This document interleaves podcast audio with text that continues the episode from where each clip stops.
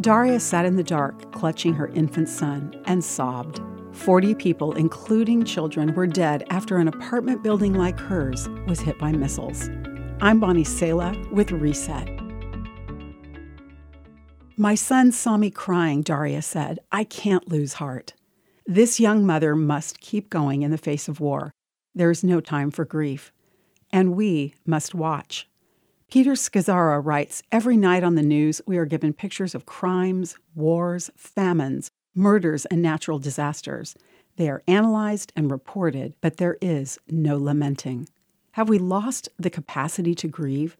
We use work, TV, drugs, alcohol, food binges, busyness, and unhealthy relationships, anything, to medicate the pain of life. This isn't what we see in the Bible. There, we find people physically expressing grief with torn clothes and ashes. While Jesus was here on earth, Scripture says, he offered prayers and pleadings with a loud cry and tears to the one who could rescue him from death, and God heard his prayers.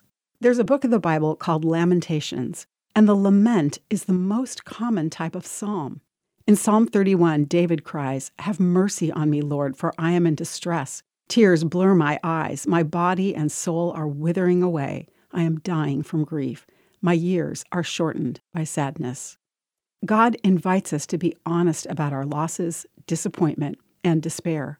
Weeping may last through the night, David concluded, but joy comes with the morning. Jesus said, Blessed are those who mourn, for they will be comforted.